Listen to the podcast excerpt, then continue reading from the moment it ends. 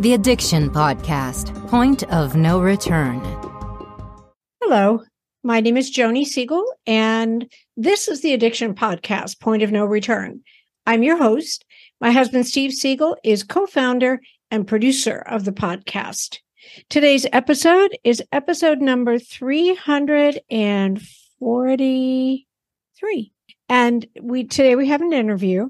But before I tell you about our interviewee, just a reminder to please subscribe to this podcast wherever you listen to podcasts and give us a five star rating so that when people are looking for help with addiction, they find our podcast because hopefully our stories give people hope and give them ideas of where they can get help.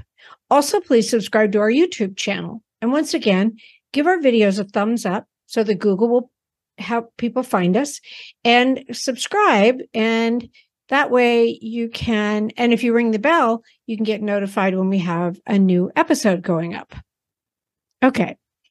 So today we are going to be talking to a gentleman named Thaddeus Cleveland. Thaddeus' service to this country began its course while proudly serving in the United States Air Force. Go Air Force. He served on the Terrell County Independent School District School Board for eight years and as the board president four of those years. Currently, Thaddeus is the sheriff for Terrell County, Texas. He was appointed as sheriff on May 17, 2022. Prior to his appointment, he spent just over 26 years in the United States Border Patrol and the last 11 years of his career as the border as the patrol agent in charge of the Sanderson Border Patrol Station.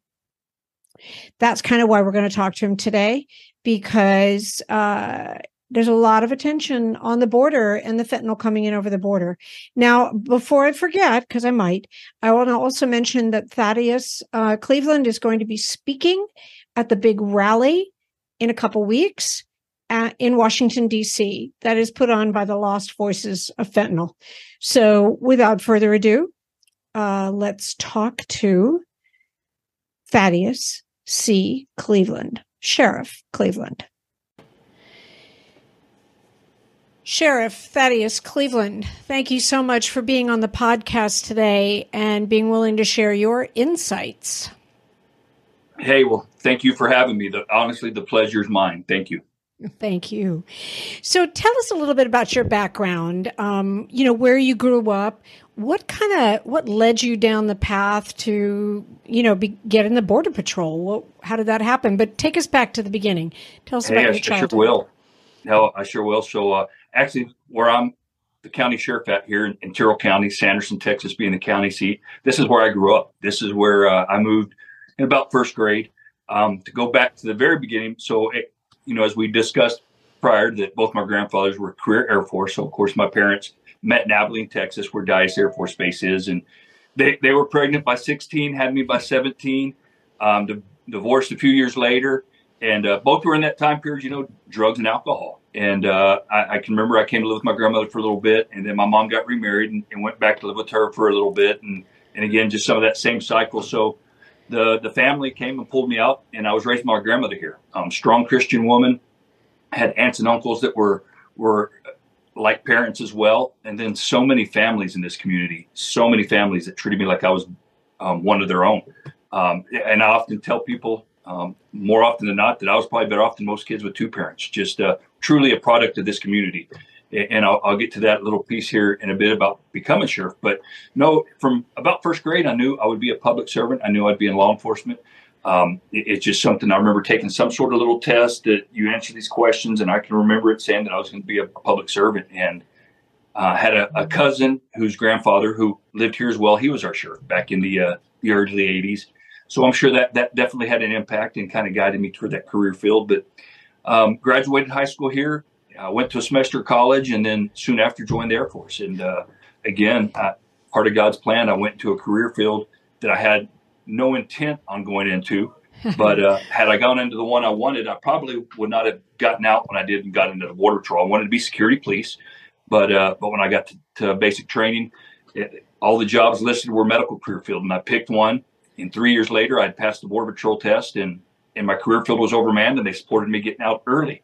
So uh, I started my Sheriff. I'm gonna. I, I, just want to stop you for a second. I'm so sorry to yeah. interrupt you because no, I, I, I just love listening to you talk because, as we said, I was born in Texas and had family there and still have family there. But um, did you did you say that you had your own little bit of drug and alcohol problem of your own? No, I did. Oh, I did you didn't. Parents, okay. Parents. So that's that's when the family, and I was in kindergarten, first grade. That's when okay. they removed me just from that situation. Because your parents uh, did. So, because right. what I was going to say was you had some firsthand knowledge of this particular situation that sure we did, talk didn't about know what it was. time. Didn't know what it was. Just knew it was. It just wasn't normal. I guess. Um, right. Had no idea what it was at that age. But okay. uh, but the family knew that that was a, a, a place I didn't need to be raised in. So they they went and got me and, and brought me to live with my grandmother. Okay. Blessing, huge blessing. I, I tell you, had had I not been raised by her, um, there's no telling where I'd be, honestly. So I understand. But, uh, she did, she did good. oh my goodness, and, and you know, and she did, and uh, other aunts and uncles, and then again, just the the, the people in this community. But uh, and and feel free to interrupt any times because I'll just continue to go and go and go, and, and you won't get a word in edgewise. Oh, I'll get a word in edgewise. Trust me. So okay, so you ended up. What year did you enter the Border Patrol? What year was that? So that was uh, 1996. So I, I, got out of the Air Force in, in uh, late 95 and went straight into the Border Patrol in 96. Um, again, just part of God's plan. I got stationed in Nogales, Arizona. And at that time, um, along the southwest border, Nogales, Arizona was ground zero for not just um, illegal immigration, but also the amount of, of illegal narcotics that would enter our country through that piece of the border. Wow. So back then, it was still, it was a situation then as well. Oh, it was. It was. Oh, yeah. And of course, you know, illegal immigration's been around for for a very long time, and a lot of the places along the border are even old trails that the Indians would use. You know, crossing back and forth and being nomadic and whatnot. But it's a lot of the same crossing locations that have just been used for for not just that as well, but also for you know, you go back to the time of prohibition and uh, and the things of that nature. That's just the Mexican border has always been that that border for for illegal things. And I mean, I'm going to ask your take on it as we talk a little bit more, but it in my mind it, it, seems like it would be hard to patrol every single inch of that border. Now I realize that with them being wide open like they are right now, that's kind of nutty, if I can say that. But I would think it would be quite a challenge to close the border all the way. And you're right. And uh, you know, when we talk about tactical infrastructure, um, we're, we're, not just talking about fencing because fencing's a, bit, a large part of it. So here in Texas, we have the Rio Grande the Rio Grande River that serves as a natural barrier. When I worked out in Arizona, and I spent about ten years total out in Arizona, but it was just a barbed wire fence when I when I started as border patrol agent. Oh. That was it. And I used to get I was our public information officer, and I used to get border tours, and I you know I'd point out that that five strand barbed wire fence separated a country of prosperity and a country of poverty. And that's not going to keep anybody out. No, no, no, not at all. So you know, when they build fences, it's it's not going to be an end all either. Um, we have different fencing systems that, that keep people out, that keep vehicles out, um, but it's meant to be a deterrent and, mm. and give us, the Border Patrol agents, and I still say us, even though I'm the sheriff, because that, that was a, a, a lifetime career there, half my life anyway. But it gives us the tactical advantage to be able to to push traffic to areas where we have the advantage to work it. Um, but but it's not just the tactical infrastructure of, of, fencing. We have roads, we have lighting systems, and then you have the technology that's key. You have cameras that can see day and night. You have cameras that are uh, fixed to radars where it, the radar has a detection, the camera slaves over and, and picks up whatever it may be. Um, we have ground sensors that are that are seismic. So if something steps over them and it vibrates, then it, it, it sends a signal back to the station that said, "Hey, you had a an intrusion in this area." Um, you know, there, so there's that technology. Then you have to have the person with the badge on their chest. They can go out there and make that apprehension. So it, it takes manpower. And then lastly, it, it, takes a consequence. So if you're going to secure your border, and you're right, you're, you're never going to be able to 100% secure it. They're going to go over the fence, under the fence, through the fence. I've seen it all. Um, or to a place where there is no fence. But if you don't, if you don't have a consequence for those that are crossing our borders illegally, they're going to continue to do it. You have to have that consequence that's either going to be some jail time or some some more some sort of other consequence. So sometimes the hardest thing about getting someone into recovery is getting them to agree to treatment. Bobby Newman, a certified drug counselor with 30 years experience and an over 85% success rate as an interventionist, has created a series of 12 videos that you can use right now to learn every step to get your loved one to agree to treatment. Call 866 989 4499 today and say the word podcast to get a 10% discount.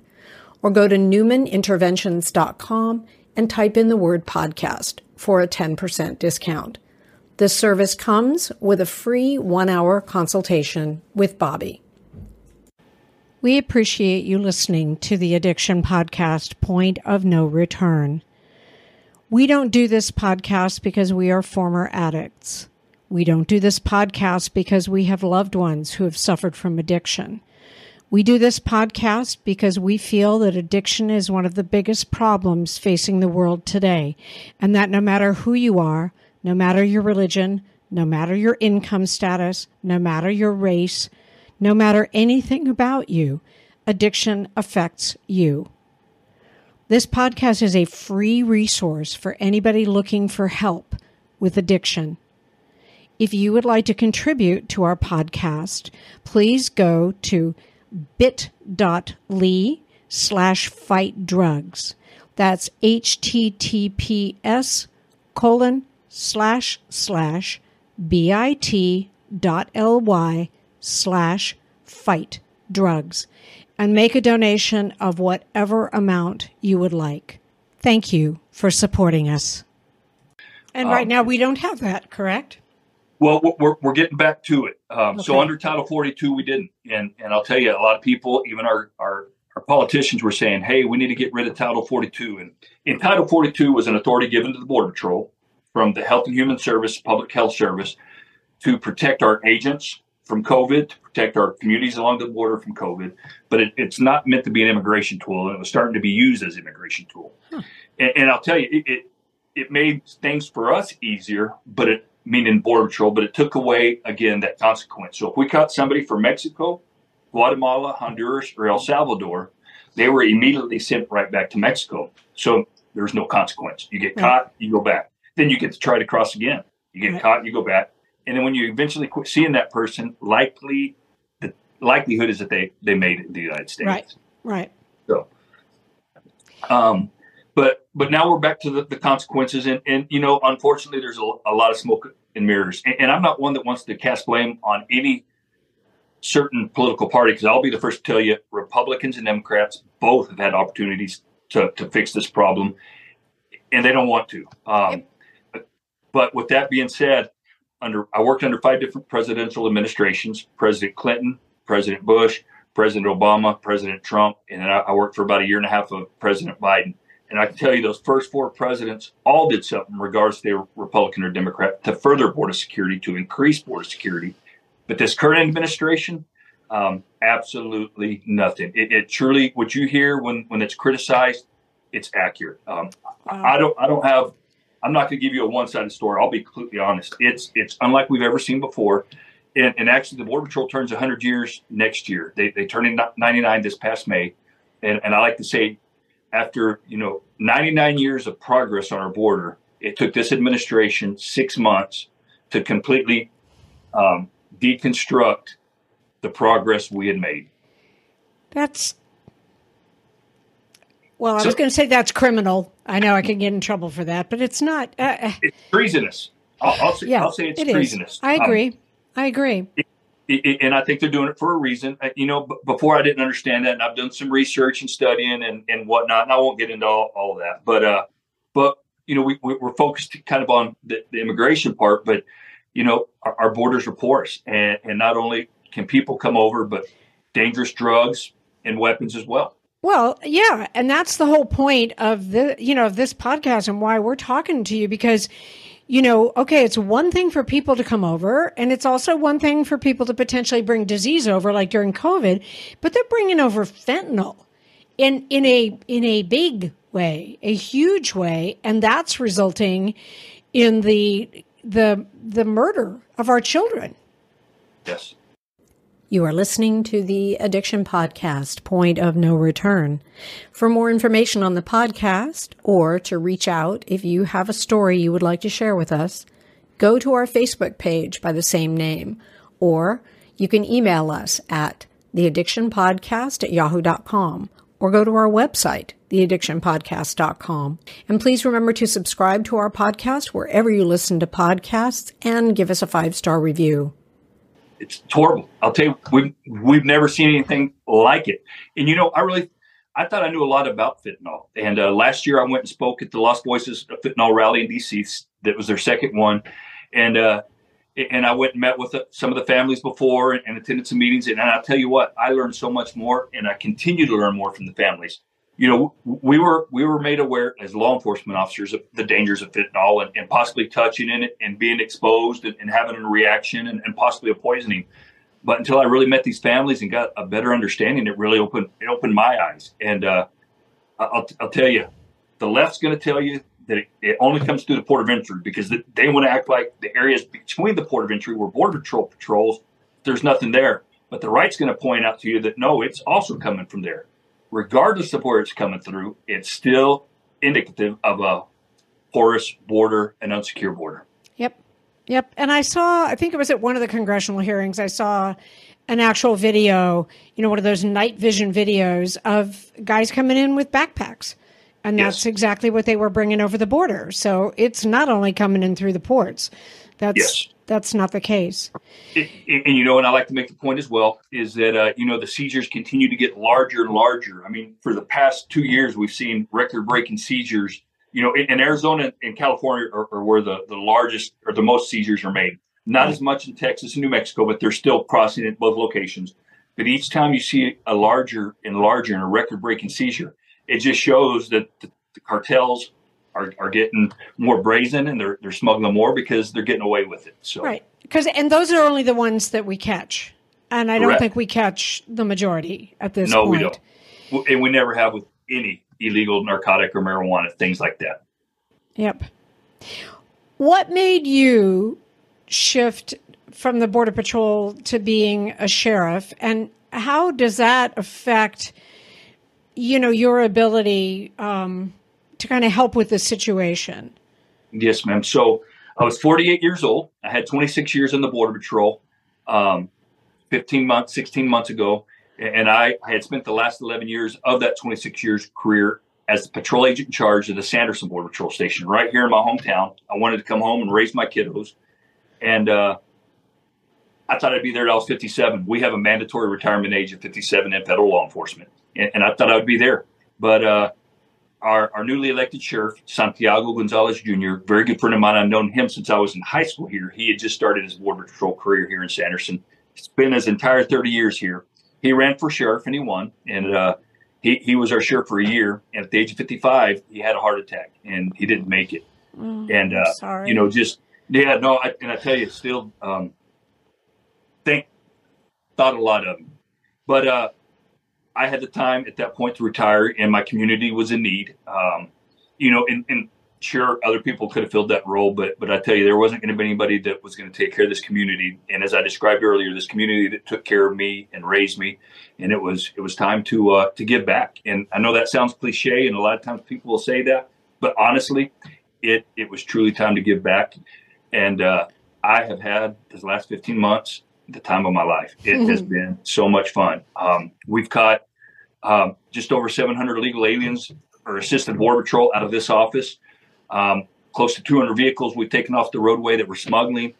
Um, I tell you, I work about 100 times harder for about a quarter of the pay, but I would do it for free. It is. But you, as sheriff, can take action. You can put some of those consequences in place, whereas the border patrol cannot. Right? You, you know, and, and again, the, the agents here and the agents across the border, they they do tremendous work. Absolutely. They're, they're, they're, they're obviously they're limited by the administration because the administration and it doesn't matter if it's the border patrol or the assistant U.S. attorneys that prosecute border patrol cases when they're working for a higher administration such as the president they're going to have to take that direction.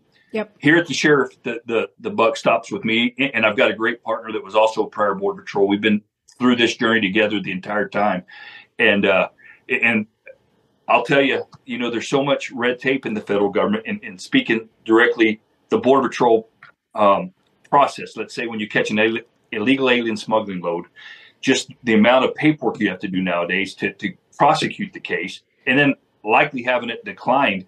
Um, what the state of Texas is doing for border security, the, the state has a much harsher penalty for illegal alien smuggling. You're looking at about 10 years um, per illegal alien that you're smuggling. Uh, you're also uh, it's it's just easier to process a case. I can complete a whole case in about an hour, where at Border Patrol it would take about eight hours to complete a case. So wow. so much different. But but to your point, yes, that the buck stops with me. And uh, you know, first and foremost, we're gonna we're gonna take care of our town and our community. But I like to say that uh, you know we don't have we really don't have a crime problem here. We have a national security problem in my county my county makes up uh, 54 miles of border with Mexico, so it's that's a that's a large um, expanse there or expanse. So yep. um, we don't have the amount of activity that you see in places like Del Rio that you've seen on the TV or El Paso or or out in Tucson, Arizona. But for the the vast amount of border that we have, and the we have about 50 agents assigned to the station. So when, when you talked earlier, and your, your initial question was, there's no way we can watch the entire border and you're exactly right. There's areas that we don't get to very often. So we have the number of people we know we apprehend, which last year was about 7,500. Then we have a, a kind of a, a, best guess based on our agents' knowledge and, and their abilities. How many people got away based on looking at shoe prints, camera activations, and we had you know 8,500 ish right there as well. Okay. Then we have the unknown we don't even know who crossed in this area out here. I mean, there's just there's no way to count, and we know we have a lot of activity that, that we're unaware of. So, um, the I, I, it's just it's been a lot, and to that end, I, have got I have to mention that. So historically, we're the busiest station between Del Rio, Texas, to El Paso, Texas, about 600 miles, and uh, in historically about a thousand apprehensions a year. That's a drop in the bucket compared to the rest of the border. But the first year that, the President Biden took over, we jumped up to 5,500 apprehensions from 1,000 to 5,500. Wow. And then that second year, 2021, that's when we jumped up to the, I, I think I said 7,500, it was 7,300 apprehensions. So, like the rest of the border, we have seen that same increase in activity. Wow. Wow. Well, personally, I am glad that you are in a position to um, kick butt and take names. Well, well and, thank you. And not have to, um, and on your own terms. And I mean, they're legal, obviously, but on your yes, on your own terms. Yep. Yes. And that's a great point because uh, we, we've got in our area when I was at Border Patrol and, and even since I've taken over as, as sheriff, you know, you're always not out here as much, but you'll have the vigilantes on one side and then the faith-based organizations and then border patrols in the middle trying to, to balance those. And, and uh, even out here, we've got some, some sovereign citizens, if you will. but regardless, uh, my point is, is that they're still American citizens and we're still here to protect their rights. So when you say, yes, we're going to do it correctly, we, certainly do. We're still looking at the rights of people. We're not looking to, to, to do anything that's, that's off the wall, if you will. But, but no, first and foremost, to protect Americans and, and take care of our county here. That's awesome. What are you going to say in Washington D.C., Sheriff? What are you going to What are you, you going to uh, say? You know, so actually, I just spoke this past weekend at, at, a, at a rally. Uh, it was called Travis's Voice, The Ocean Speaks, and it was down south of Houston, and it was a fentanyl um, family and angel moms gathering. I've got one coming up August 31st in Little Rock, Arkansas. I'll be speaking at.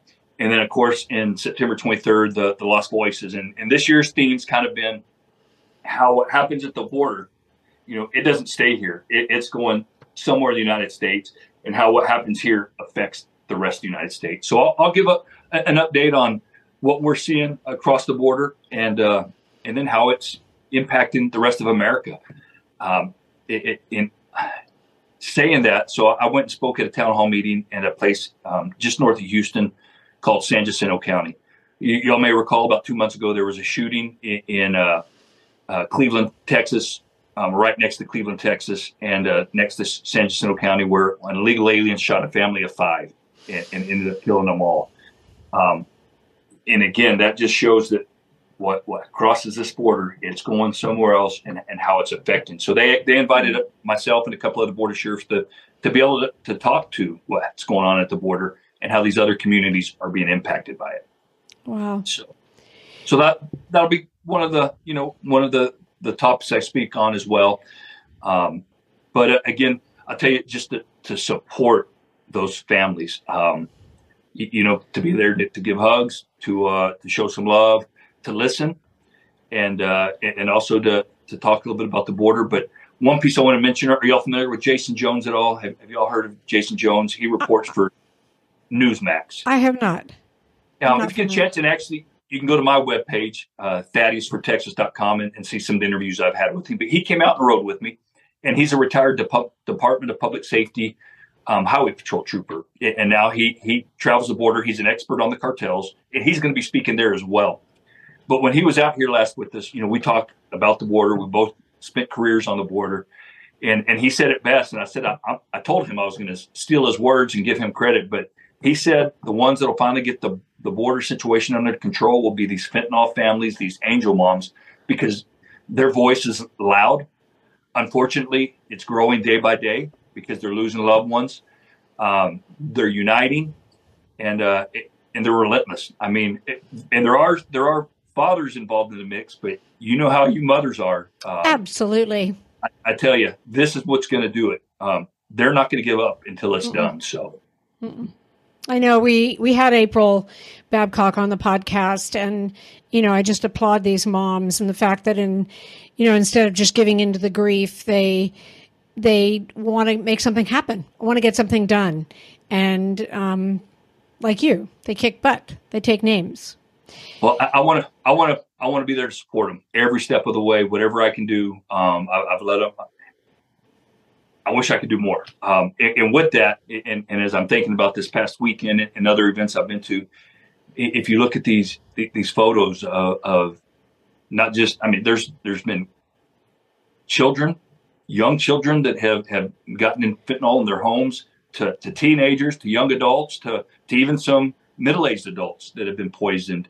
And I'll tell you, they look just like my kids. Um, They look like my my friends. I mean, it's it's not what people think that when somebody you know, it this this is different. And yep. uh, it's so easy, and we've talked about this so many times on the podcast. It's so easy for people to go, "Well, my kid would never do that."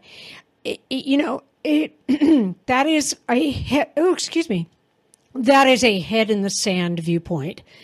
This particular situation with the poisoning with fentanyl is happening to all kinds of kids, and not because they're bad, not because their parents didn't raise them right. It's just something they decide they want to try, and then it's poison.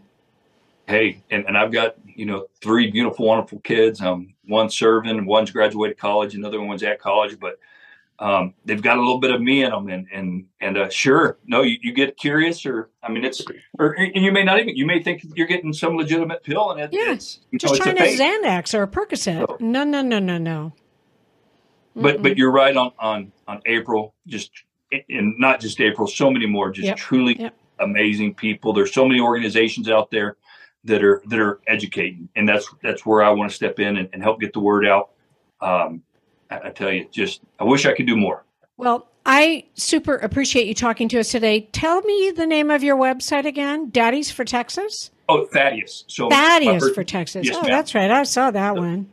Thaddeus for okay. Texas. And then, you know, so I never did social media or anything before. I, I, it always made me mad because of all the complaining people do. But when I took over the sheriff's office, um, we really grew the sheriff's office page. And then I wanted to create my own page and, and just, again, not to, not to self-serve, but to show, show that first of all, there's a problem and then to support our border patrol. And I tell you, I've been able to support the border patrol probably more from this office than I was even able to as the patrol agent in charge. I can understand then, that and then to show the good work that, that not just that they do, but our, our Texas Department of Public Safety does, that our game wardens do, and then of course our sheriff's office with the, the local partners.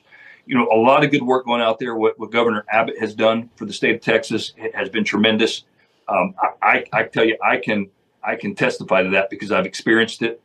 Uh, last October, I wrote him a letter um, and told him just how much activity we're having, and I needed additional help. He had already sent some assistance down this way and, and, I wrote it on a Saturday. I published it on my Facebook, but I, I, made sure he had the opportunity to read it first. And it, wasn't anything that was bad. I just wanted to make right. sure right. that he read it. And on a, a, Sunday, one of his staffers called, and on Monday he and I talked, and, and I asked for ten more DPS troopers, and, and he gave me exactly that, and we we had some some fun. We awesome. we we had some fun. So, hmm. um, but my, my, Facebook page, if you get the chance, either the Terrell County Sheriff's Office or Sheriff Thaddeus Cleveland, and uh, again, you know, it's we've slowed down with illegal alien activity, but but really getting out there and, and trying to put some awareness for for fentanyl. I, I've been fortunate with some media interviews. So I, I post those. And, uh, you know, I just want to be an advocate for the border, for Border Patrol, for America, um, for fentanyl families and angel moms as well. I love it. How can we, or how can my listeners support what what you're doing, or support the Border Patrol? How can we support that? You know, so and and, and obviously, like you said, Joe, biggest podcast out there, and um, you know, for people from all over America, you know, it, it may be kind of difficult difficult from someone from Iowa, um, I would say first and foremost prayers. Prayer works. I tell you, okay. I, I, pray daily, not just in the morning and not just at night, throughout the day. Prayer works. But we have some organizations down here on the border. Um, at, a good Facebook website is called Border Care Project, the Border Care Project.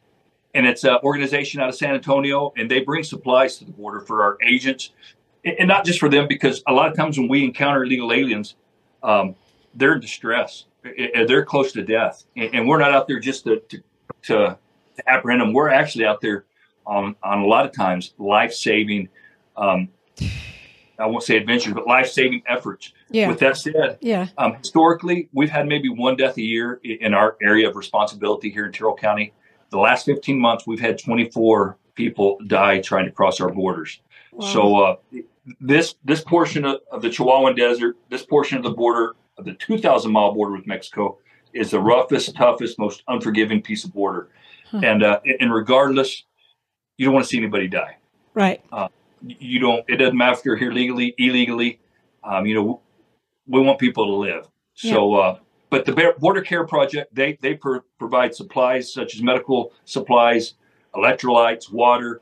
Um, you know, little snacks for agents to take with them, or even to give to the, the people that we apprehend to uh, to provide to them. So and I'm assuming um, people could just Google that Border Care Project. Yeah, okay. Yes, ma'am. And it's okay. got a Facebook page. So, okay. and if not, have them call my office, and, and we'll make sure they get get to that that organization. And you have the Terrell County Sheriff's Facebook page. Yes, ma'am. And is Thaddeus for Texas? Is that a Facebook page? I know it's a website. It's just a website. My own okay, personal Facebook is okay. the Sheriff Thaddeus Cleveland. Sheriff Thaddeus Cleveland. Okay, good. So thank you for everything that you're doing to help keep our borders safe. And just thank you for doing what you do. And thank you for going to the rally and raising your voice because that's huge when you do something like that. And thank you for being willing to talk to us today. Oh, well, and, you know, I, I, hearing you say that, and I, have to tell this, so uh, thank you for for thanking me. But you know, often people say, "Thank you for what you do. Your job's so difficult and it's so hard." And, and I tell them, I said, I'm in law enforcement because I knew from a young age I would be in law enforcement. What's hard about our job is when you're seeing the women and the children um, that are being trafficked, even the old people that are that are being crossed. Um, when you see that on a daily basis, it, it's hard. If you've got a heart and, and you believe in God, it's it's going to wear on you. But uh, just again, you ask what can people do? You know, pray for our, our nation, pray for the leadership of our nation, and, and uh, those that are helping secure our borders. Great advice. Thank you, Sheriff. Thank you all. God bless. I hope you enjoyed that interview. Um, I don't know about you. I don't live in Texas. I live in Florida. But I'm really glad that we have someone like Sheriff Cleveland down there on the Texas border doing what he can to prevent um, drugs coming in over the border. We know it's a situation. We know that the um, current administration and yeah, we can say it's Democrats, but I'm going to put the Republicans in there too because this is non this is non-partisan, it's non-political and it's not being handled. And as far as I'm concerned, both parties are just as guilty and responsible. So there you go. That's my story. We um, don't forget If you want to go to the rally, you can still go. It's September 23rd in Washington, D.C. A lot of great speakers, including Sheriff Cleveland, incru- including Gerald Posner that we've had on the podcast and others that we've had on the podcast. It's quite an agenda that they have, and you can lend your voice and lend your body if you are so inclined. Thank you so much again for listening. And if you know somebody who needs treatment or you yourself need treatment, please don't wait to take action. The holidays are right around the corner. And the biggest mistake people make is deciding that they don't want their loved one or they don't want themselves to go into treatment through the holidays. And all I'm going to say is if you have someone in your family that needs treatment and you decide to put it off, you run two risks. One, they could die. Fentanyl is in all kinds of drugs, so they could die or could just die of an overdose. Or they could make the holidays much more miserable than they than they would be without. So get your loved ones into treatment. Do it now because maybe they'll be done by Christmas or Thanksgiving.